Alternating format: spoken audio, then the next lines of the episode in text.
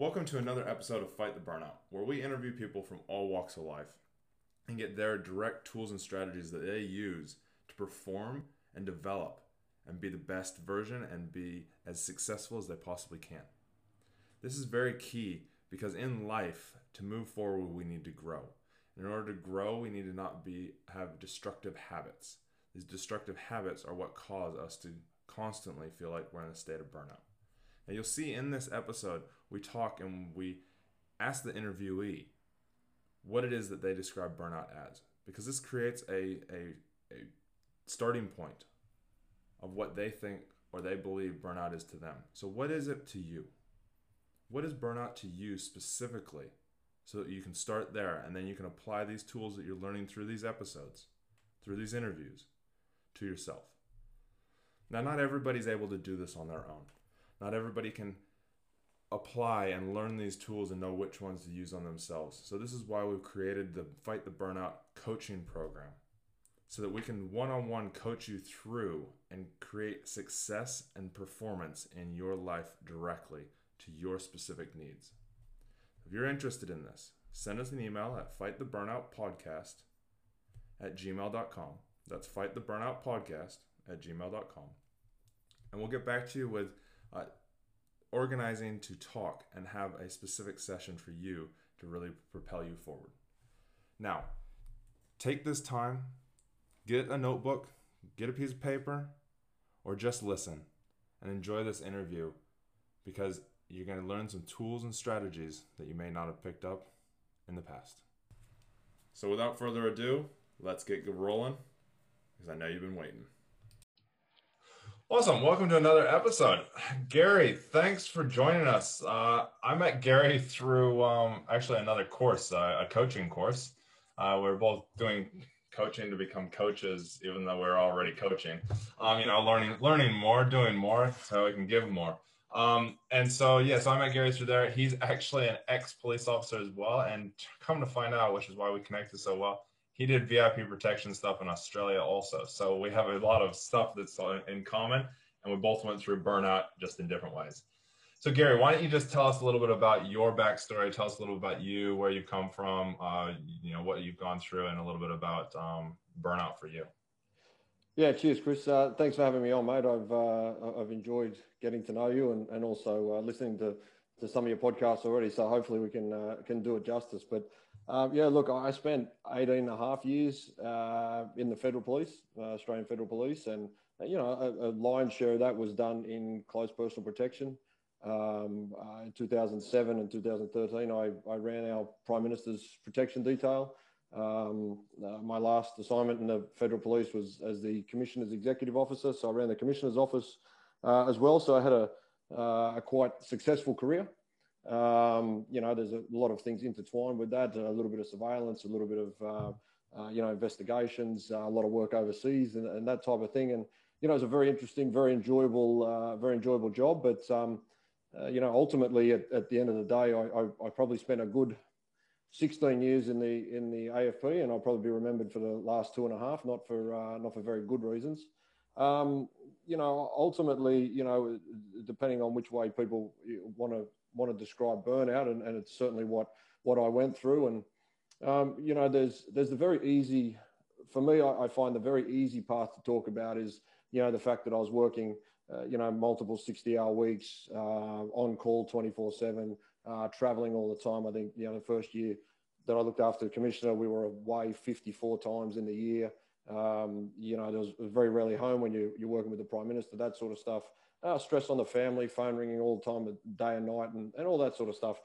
I, I think, to, to me, I, I, think while that's a very legitimate space to be in, it, it, it certainly exists and it certainly made an effect uh, or had an effect on, on where uh, I ended up.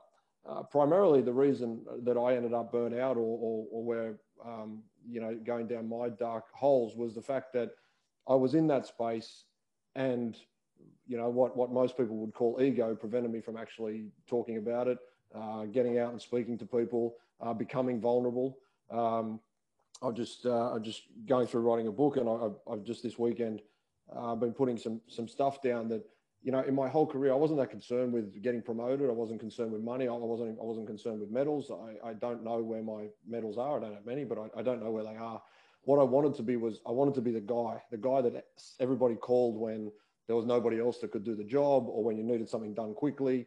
I didn't care if I was the lowest paid person in the job, but I wanted people to call me. And ultimately, my you know the social conditioning and my own subconscious had me believing that that guy couldn't have any problems. If I was the problem solver, then I couldn't have any problems. And, you know, it's something that I do see with a lot of, uh, you know, type one personalities, alpha males, successful people that you've, we, we've all grown up to become successful because we're good at solving problems.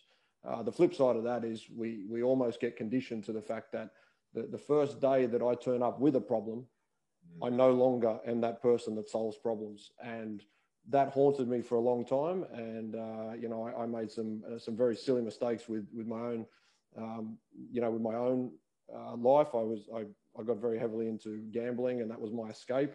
And uh, ultimately, it you know it led to my downfall. I, I I talked to people about the fact that I you know I lost almost two million dollars, my career, my reputation, and um, you know that was on the back of not being able to to be vulnerable or not being able to um, uh, to let let my guard down and not always be the guy that solved problems. And, and what I've come to learn is I would have been far better at my job at solving problems if I was able to at least ask for help for for the ones that I was going through. Yeah, yeah. So so you reckon? So obviously, I can totally relate to all of that. You know, you and you put it into perfect words. To be honest, as a cop or as a frontline officer, you are you're trained to be the person who's there to solve other people's problems, Absolutely. and it's almost. I don't think I ever got told. I probably did, but I probably didn't hear it. But never got told that yes, you're there to help other people, but you need help yourself. You need to ask for help yourself as well. It's okay to ask for help. Yeah, I um I, I do a talk that I I title uh, quite you know it's, it's quite loosely um, a, a, quote from Mike Tyson. It says, um, you know, everybody has a plan until you get punched in the face. And um, you know, I worked I worked with the executive at the at the federal police, and I and I've been around a number of executives, and and I genuinely believe that, you know, it's it's true that there are mechanisms there to help and support um, the the officers, and, and they do exist. I, but what I what I think probably lets those down is nobody knows how they're going to deal with somebody stepping forward until they actually step forward. And, and, and, you know, we'd like to pretend that everybody gets treated as if they had a broken leg. You know, we always tell this story that, you know, mental health's no different than a broken leg. And, and you know, in reality, that is true.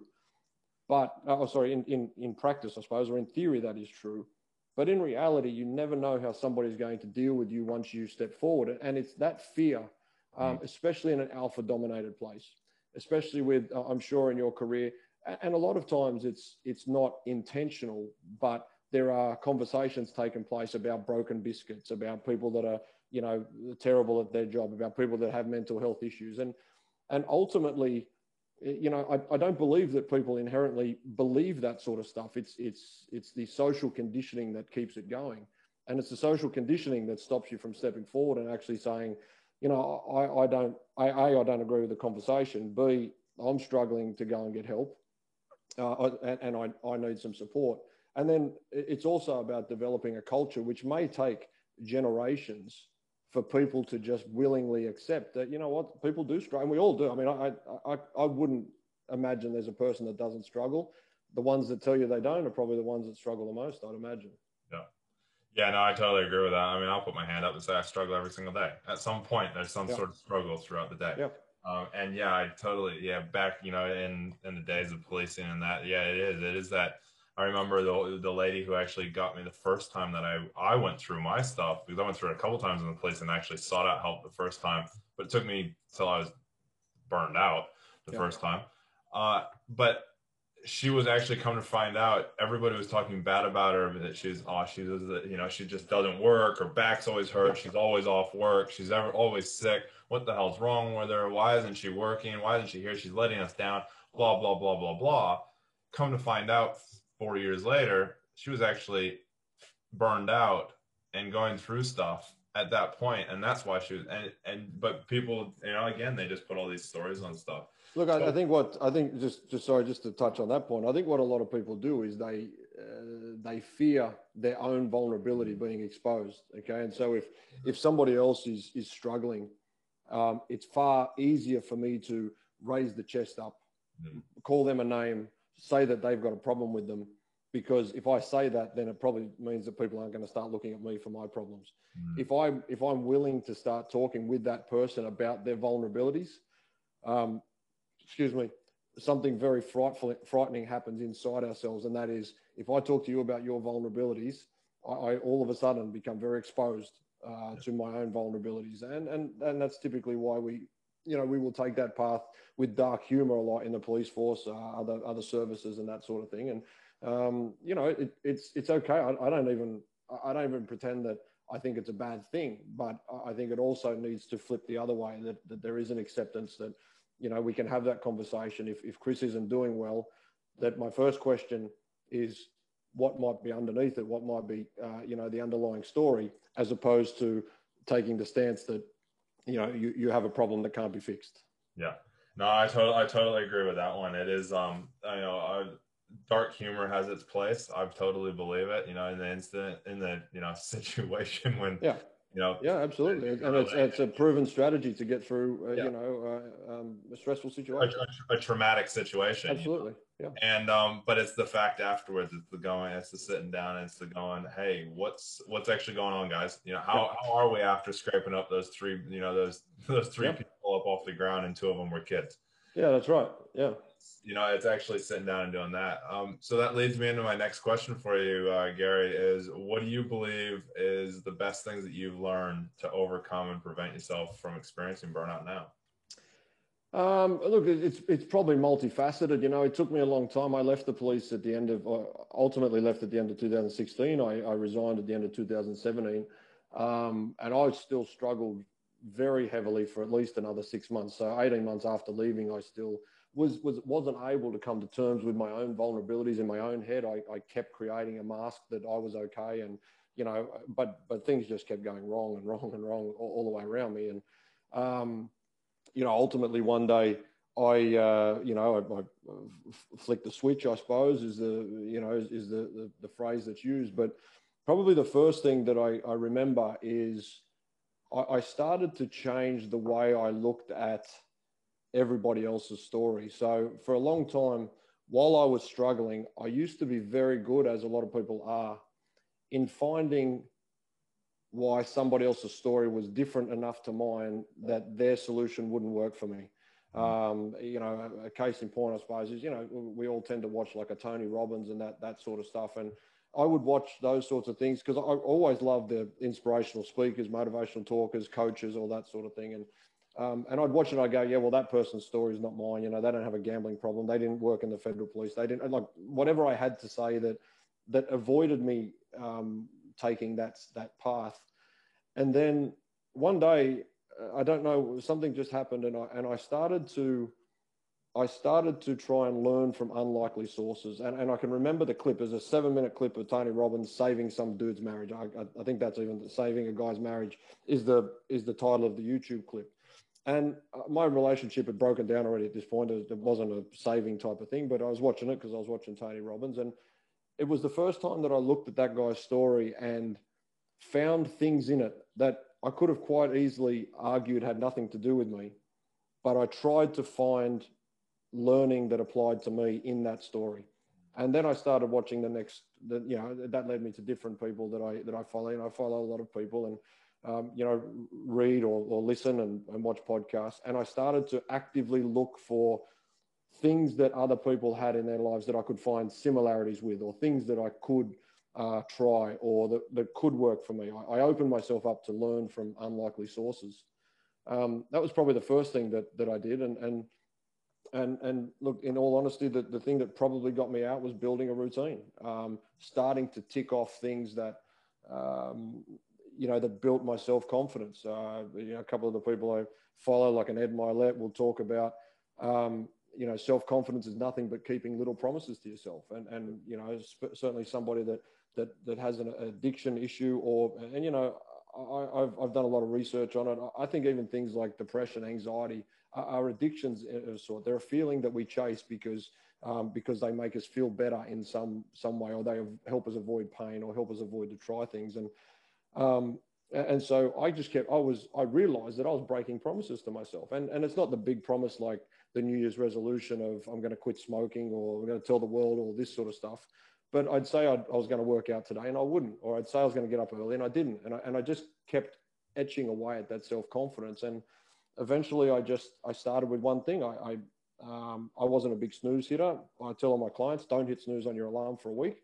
See how that makes you feel, right? It's, it's seemingly innocuous, but it's bloody hard. If you, if you hit snooze every day of your life, a, I think it's telling yourself that nine minutes of crappy sleep is more important than getting your day started. But if you if you try to not hit snooze for a week, it starts to make you feel uncomfortable. Uh, you know, I started learning this from uh, Dr. Joe Dispenza, who's a, a neuroscientist, and you know, talks about habit forming and that sort of thing. And I thought, you know what, I'm just going to start creating these habits one at a time.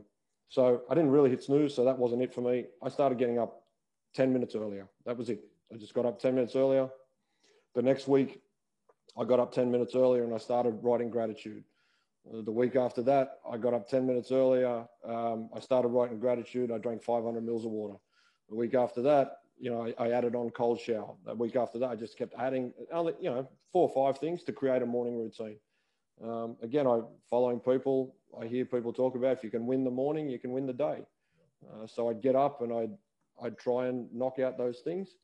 Um, I, I, you know, it's not always easy, especially when you've built habits over years and years and years of talking yourself out of it. And I made a deal with myself, and that was I only let myself down if I fail two days in a row.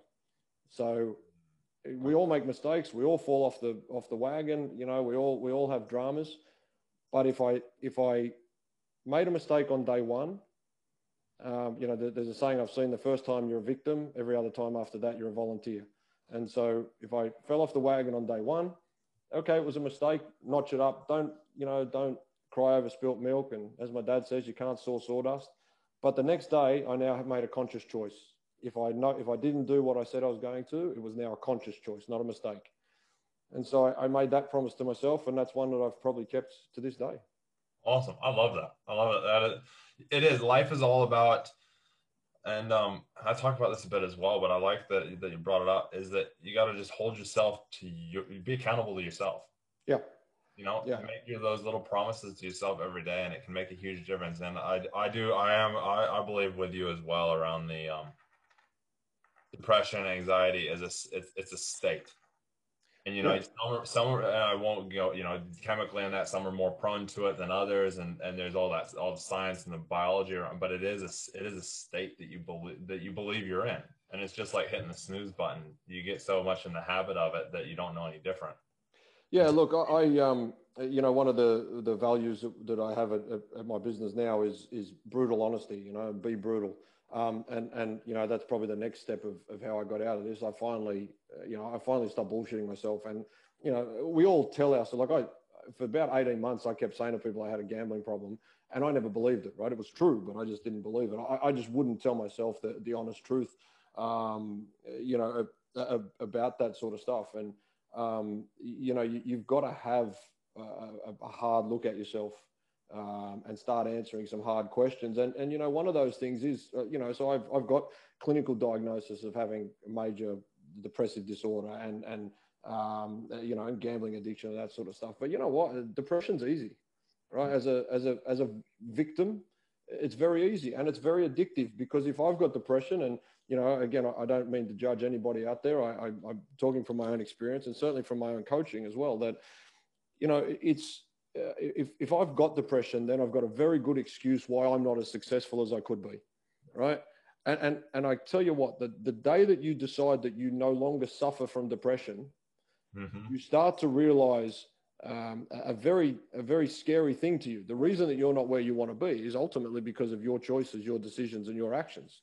Uh, you, there's people that have depression. There's people that have one leg. There's people that have like we, we all we all face some level of adversity. Um, but it's it's it is easier whilst it sort of goes against what you would consciously think. It is easier to have depression and not try than to put yourself out there and perhaps not reach it because I wasn't good enough, right? I'd rather not reach it because I've got depression or anxiety or addiction or anger issues or whatever the case may be, um, than to actually try and fail. Some, I think that's a that's difficult for people to overcome, and therefore the depression becomes your addiction. Not not um, you know it might be chemically induced. It might might have other issues like that, but but ultimately we we do th- things become an addiction to us when they remove a level of pain from us, and mm-hmm. and trying and fear of failure, fear of success is is a is a very big pain. And if I need to be depressed in order to avoid that pain, then quite often we'll take that route become becomes an excuse. Absolutely, it becomes another another another excuse. And, and, like, and it, excuses like excuses aren't. Um, sorry to cut you off, mate. Excuses aren't always lies. Mm-hmm. Right, it might be true. You might have depression, right? I have, dep- I had depression. I don't even know. I, I, don't know if it's have had, suffered, suffering. I, I, I, I no longer use the term for, for me. So, um, because when I use it, I'm giving myself an excuse. Now, did I have clinically diagnosed depression? Yes. But it's still an excuse that I used to stop me moving forward. Yeah. Yeah. I mean, you look at, you look at, um, I mean, you look at, uh, and yes, he ended up taking his own life, but you look at Robin Williams. Mm-hmm. He didn't use depression as an excuse, but obviously, ultimately, it turned out he was extremely depressed. Yeah, yeah absolutely. And took his own life. And yeah. so yes, it, it is, and we're, we're not you know for those that are listening, we're not um, putting down anybody that has it, but it is a choice that you can make. Like I know I made a choice that I didn't want to be where I wanted to be anymore, yeah. and I'm not there anymore, and I never will go back. Yeah, and, and it's not it's not easy. Like uh, no. trust me, it's it's not easy. but but you know what's on the other side is far preferable to you know to where I was. And it's and it's and tell me if I'm wrong, but it does take time as well. I, absolutely, absolutely, hundred percent. You have to go with yourself this isn't going to be an overnight venture. This is going to be a year's venture, but I'm committed. Look, I think it, I think it's a lifelong venture I, because I think you know I'm two and a half years into it now. I, I, I think you know self awareness is something that that is extremely important in this path. But you know, just as easy as you can build the good habits, the bad ones can come back if you rest on your laurels. Um, but but the other thing is, once you get to the other side, and you start to experience, um, you know, the pleasure in being responsible for everything that comes to you in your life, you do start looking for more. So when I when I stopped suffering, when I you know wasn't uh, controlled by gambling, when I wasn't controlled by depression, um, now I want to know what's next. Like I'm, I'm, working forward, so I don't know that it ever ends because it just keeps growing. Let me let me ask you on on that real on that real quick. Hmm. You believe that looking back at what you've accomplished is just as important as looking at what you want to accomplish? Uh, so I, I, I really avoid looking back in terms of my coaching, except for accomplishments. I think it's important to understand how far you've come. Yes. Um, uh, Sorry if I if I didn't if that wasn't clear. No, no, no. That's that's exactly what you said. But I I, I do have a very distinct mantra with my coaching. I, when when I got in trouble, I, I I asked two questions: How the fuck did I get here, and how the fuck do I get out? And in all honesty, how I got there was was very irrelevant.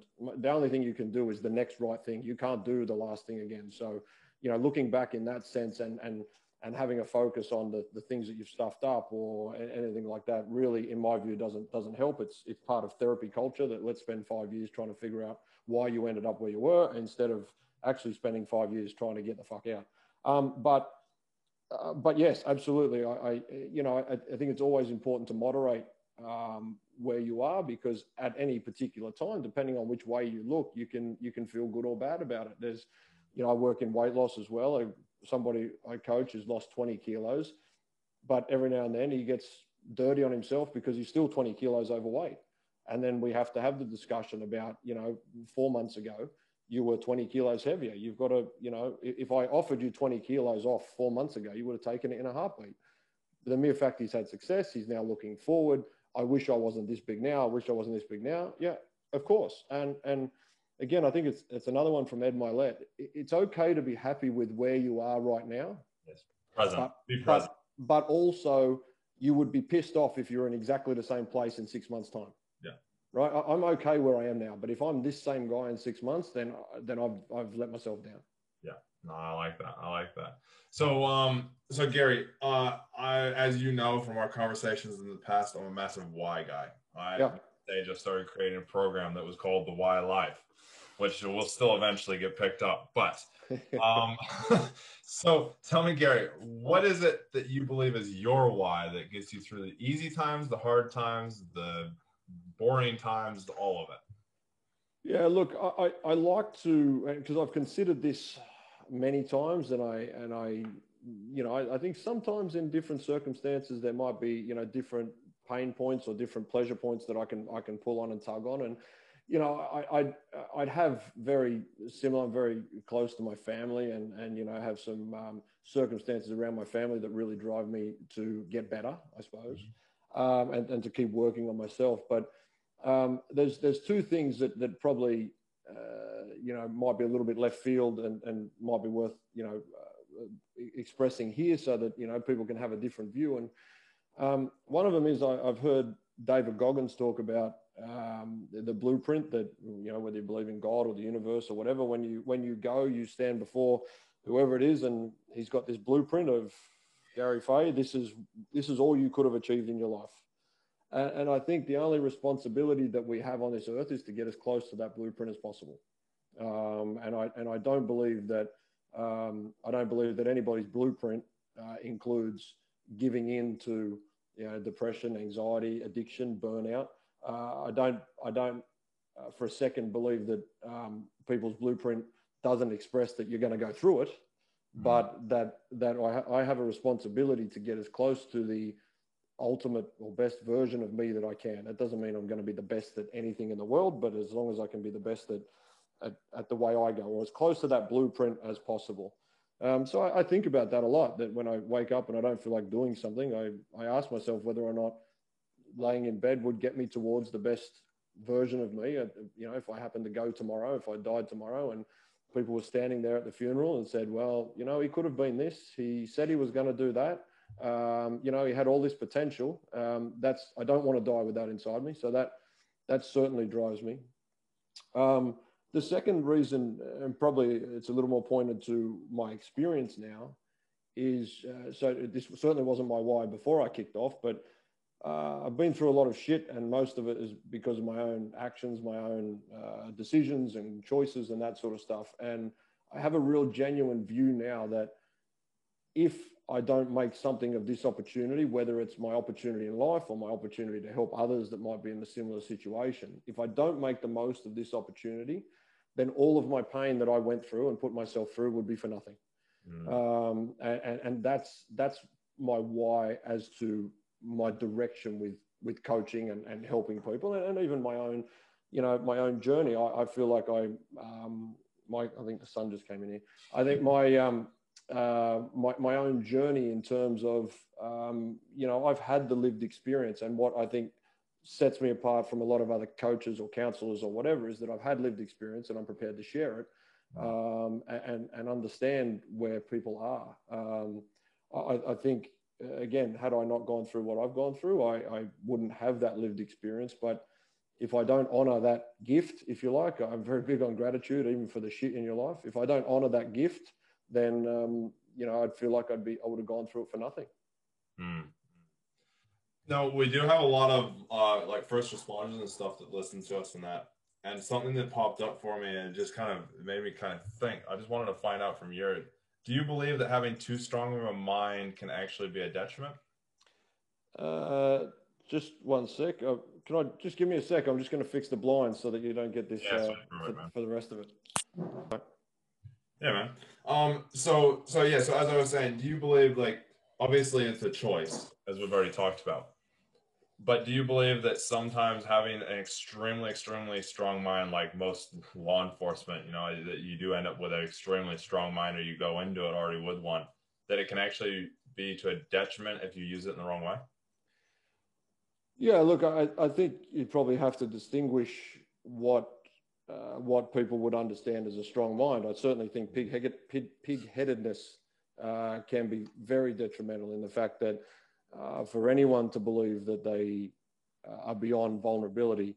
Um, I don't know if that's strong-minded or mm-hmm. or really, you know, pig-headedness and, and, and arrogance that you know, that, that I had on occasions and from time to time. And, you know, when you do some of the things that you get the opportunity to do in law enforcement, in, the, you know, in the military or any, any similar such things, right? There's, there's a level of arrogance that is required, you know, to go through the door. There's a level of arrogance that's required to, you know, talk to a prime minister or a commissioner. Uh, you know, you, you have to believe in yourself. The, the, the drama is when, when that gets, when you are unable uh, to look at yourself with honesty. And, and, you know, as I said, I talk about brutal honesty and um, I, I don't believe, I don't believe many people have, I don't believe lying to other people is that, that big of a deal because mostly we lie to other people because we're lying to ourselves, right? It's, if you can solve that issue, um, you know, too strong a mind, uh, does it exist or, or, or, where's the line that, that stops you from being, you know, too strong as opposed to pig-headed? Um, you know, because a strong mind is also going to get you out of it. it. It's the direction that you point it. Um, I think that that really matters. And um, you know, if you've got too strong a mind and you can point it in the right direction, and you can you can say to yourself that you are disciplined enough to not hit snooze every morning on the alarm. If you're disciplined enough to do your three gratitudes every morning, your 10 minutes of stretching, your cold shower, if you can point it that way, um, you're going to be very successful in life. If you if you point it towards um, being impenetrable, um, you are probably going to fall. Yeah, yeah. No, I like that. I like that clar- that that clarity. That's um, yeah, no. Uh, so, what advice would you give to somebody if they're struggling to, as you called it, uh, make sure that they're going towards that blueprint, or even you know, as put it in simple terms, figure out what their why is. What would, what advice would you give to somebody, or you know, to to the listeners? Yeah, look, I I think it's important to, like, I, I want to be careful and, and let people know that I really genuinely understand the fear involved in opening up in your workplace. Okay. Um, yeah. that if yeah, that if you're already in the police force, you're already in the military, you're the CEO or the you know the chief financial officer of a, of a medium-sized company or a small company or an executive somewhere, very difficult to take that first step and just open up um, in in public uh, in, in in that workforce because again most organizations genuinely want to help. They just don't know what's going to happen once you once you put the uh, yeah. uh, the big ones on the line, right? Um, but certainly, I would I would start to seek out people that have been there.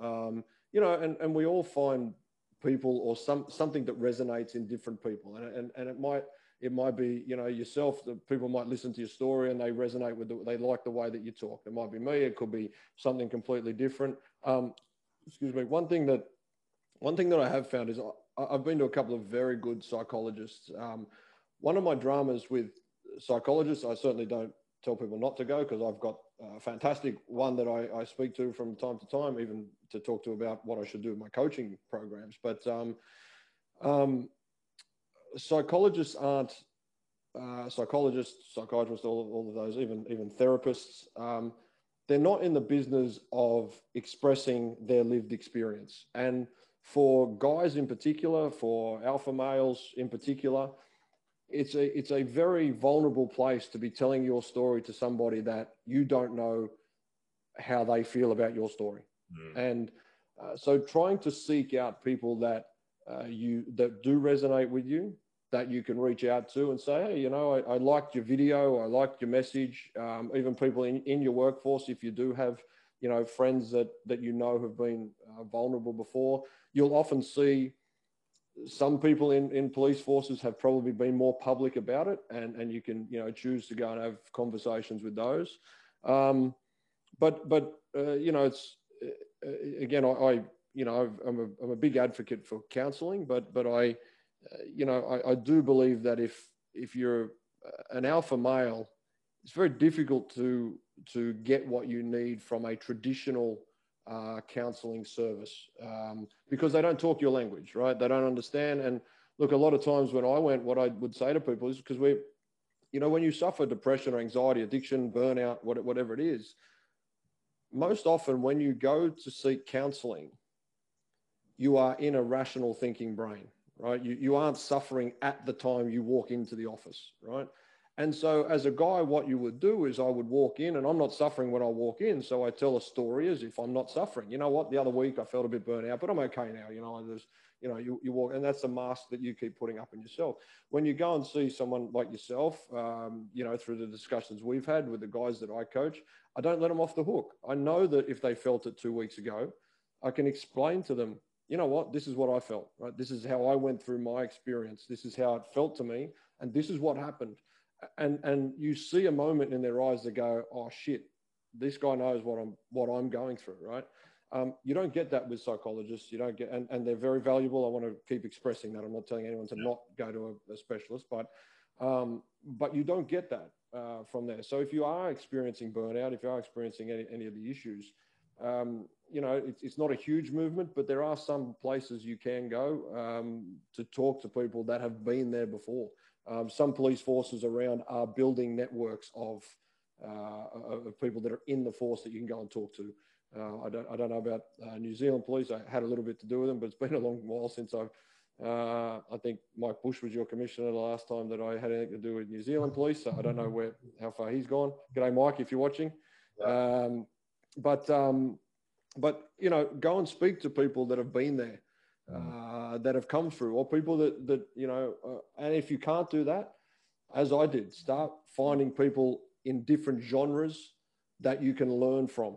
Start start watching YouTube. Start watching clips. Start start listening to people that you can find some part of their story because you can probably grab stories from eight or nine different people and and you know it can help you build your own version you know, I love that. I love that. Yeah, you know that, and that's the that that is one of the biggest things that I feel um, like for me to get out of it, as people will have known if they've listened to you know the episode number one, is my biggest thing was just talk to people, mm.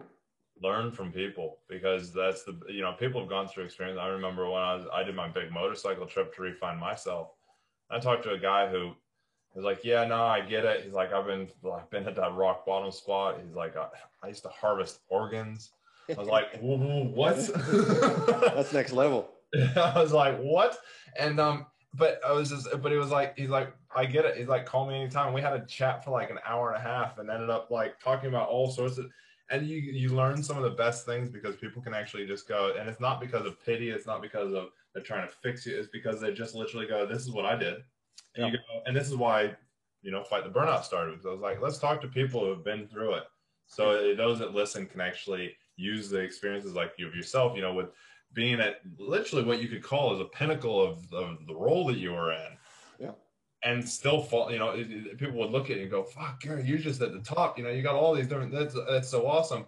But yet you still, there's underlying things that weren't done, that weren't worked on through the whole process getting up to that stage that end up you know and you fall off the you fall off the pinnacle as such. well that, that that's one of the problems right we we get all of the things that we've we've been socially conditioned to believe are our success mm-hmm. and and and you know we're still struggling you know I, I, used to say that you know i would i would hug my kids and and not want to be anywhere near that embrace like that that's a very scary thing for someone who loves his family to think that I don't want to be, you know, and, and but I had a, I had a, a, good family. I had a great job. I had a good money. I was okay at sports. I had a good friends network. I had a nice car. I had a, a house.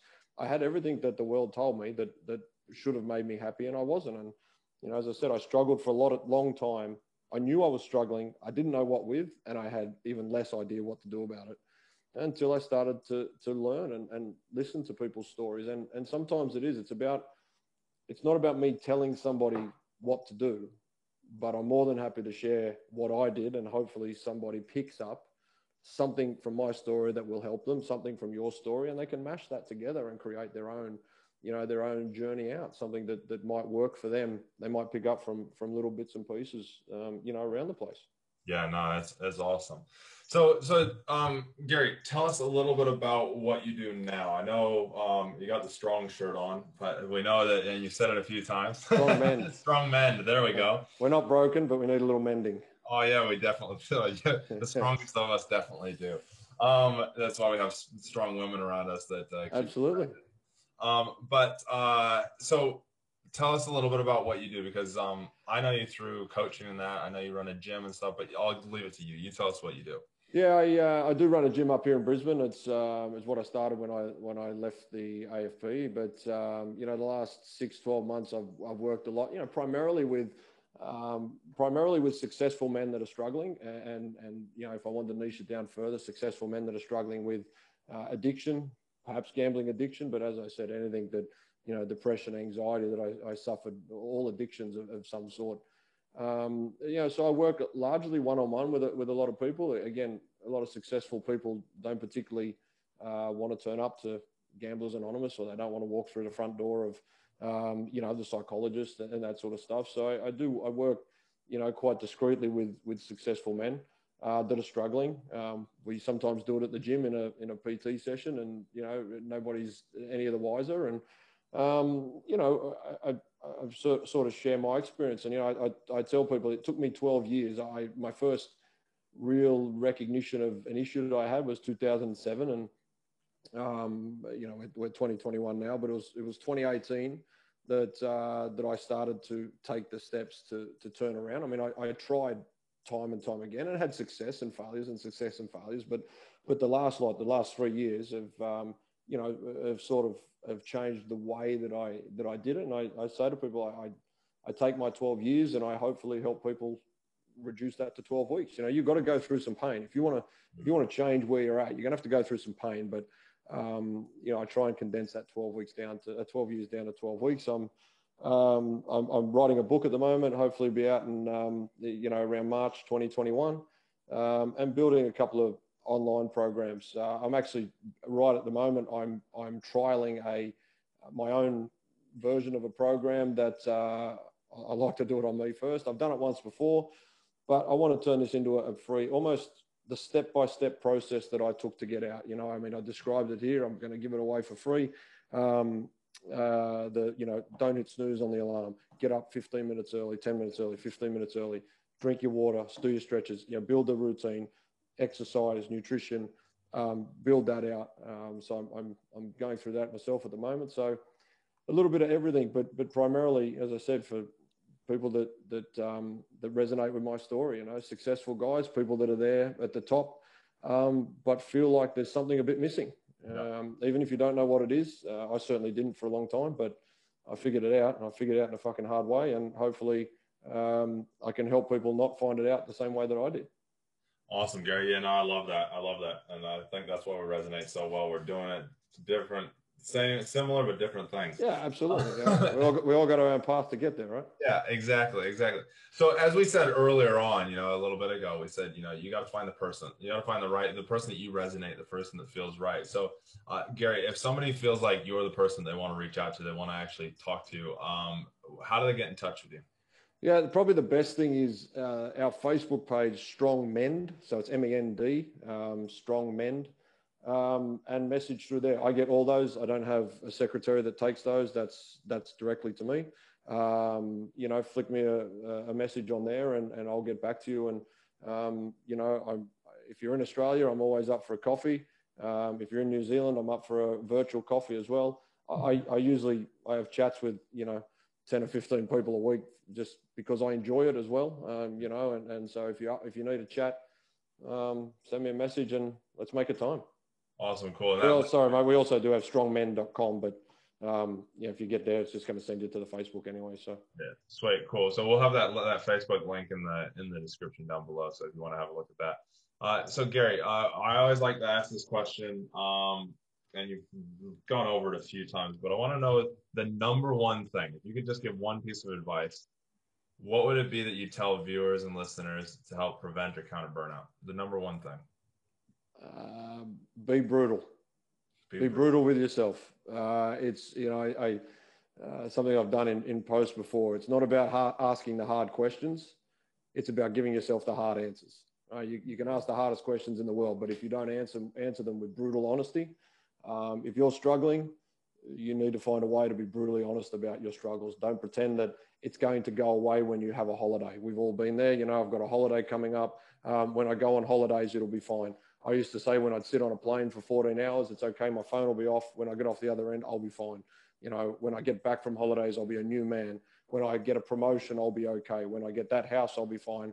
You know, start being brutally honest with yourself. Uh, you're not going to be fine because if you're not fine now, you are not going to be fine when you get the promotion. You're just going to have more money to be less fine with. That's all. No, I, I love that. I love that because now I take it when you go on holiday, it's actually like, holy shit, this is so much better. this is like I, I, absolutely, you know, and yeah, look, it, it, holidays only work uh, like if you take medication, which is fine. You know, again, I'm not against medication. I've taken it from time to time. Holidays only work if you do something in the holidays to change what your life was like beforehand, right? It doesn't sitting on a beach doesn't change the fact that your boss was an asshole three weeks ago. You know, it's it's still going to be the same, or you're overworked, or it's always going to be the same when you go back, unless you work on it during that period of time. Yeah, no, I love that. I love that, Gary. Anything you want to add, or you want to, you know, throw out there to anybody? No, mate. I, I look again. I, I, appreciate the time. Um, I, have enjoyed it. I, always enjoy having a having a chat with you and um, and, and, you know and, and, sharing the experience. One thing I, I do know is that um, you know if people can be vulnerable, it's amazing uh, how much that gives other people permission to be vulnerable. And you know, you mentioned about your story with you know talking to the when you're on the bike, uh, you know, doing your you're finding yourself mission that you know once it's very scary the first time, but it's amazing. I've I've not told my story to anyone that hasn't responded by telling me their vulnerabilities, and every single person has them. So if you're honest and brutal enough to share, I guarantee you you'll get something back. Yeah, awesome. Well, thanks, Gary. Uh, this is another episode of Fight the Burnout. We um, we like to interview anybody and everybody. Um, you know, I do know a lot of law enforcement guys, so we've had a few on here, but we also have had CEOs of their own companies. We've also had you know people, nurses, and just people from anywhere. Uh, and it's all about teaching and giving you the knowledge so that you can take just one snippet. All you need to do is take one snippet from this conversation that we had today with Gary, and it's going to make a huge life changing uh, experience for you. Now, if you do, you know, want to reach out to Gary, make sure you, you know, go to go to Strong Mend. Uh, that's M E N D uh, on Facebook. Reach out to him, or if you want to reach out to us, uh, we're always here as well. Uh, it's just Chris at knockingdemonfitness.co.nz. Uh, and but uh, the one thing that I'll, I'll leave this conversation with is yes, you get out there and be vulnerable. Just get out there and talk to somebody, somebody that you have a little bit of trust or rapport with, or even just somebody on the street. Because if you can go out there and you can just just literally go, "Hey, how's it going?" and just start that spark that conversation up, you're gonna feel so much better afterwards. So make sure you like, subscribe, uh, hit the alarm bell there so that you uh, you make sure that you get notified every time we drop a new episode. And until next time, uh, my motto is always train hard, test easy, because uh, when we get tested, whether it be physical or mental, um, we want to make sure that it's as easy as possible so you can enjoy those holidays and them not actually be like, fuck, I have to have this holiday. It's a, I get to have this holiday. Until next time, guys, we'll talk soon.